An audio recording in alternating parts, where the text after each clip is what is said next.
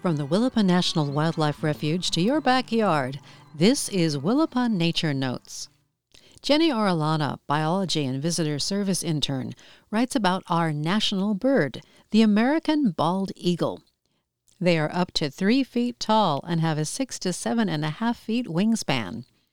Adults have a white head and tail, dark brown body, yellow hooked bill, and yellow feet with sharp black talons.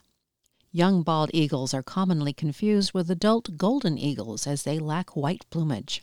Bald eagles' breeding habitats are commonly found near rivers, lakes, reservoirs, and coastal areas where their everyday food source, such as fish, rodents, and small birds, are located.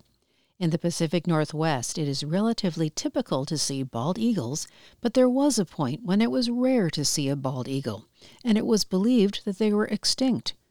Part of what led to the bald eagle becoming endangered was DDT, an odorless and colorless chemical compound developed as a pesticide used for agriculture and insects that carry diseases. When ingested, the chemicals prevented the bald eagles from successfully reproducing as their eggshells were weak and thin, causing the eggs to break.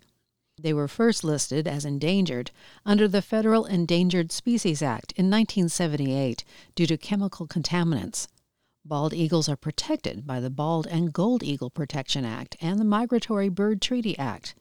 The Bald and Golden Eagle Protection Act forbids taking, possessing, or transporting bald eagles or parts of their nests or eggs.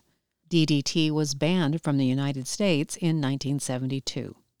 The bald eagle's protection resulted in the population's recovery, and they were removed from the endangered species list in 2016. Delisting the bald eagles is an excellent Endangered Species Act success story that encourages the need for restoration and conservation efforts to delist other species that are threatened or endangered.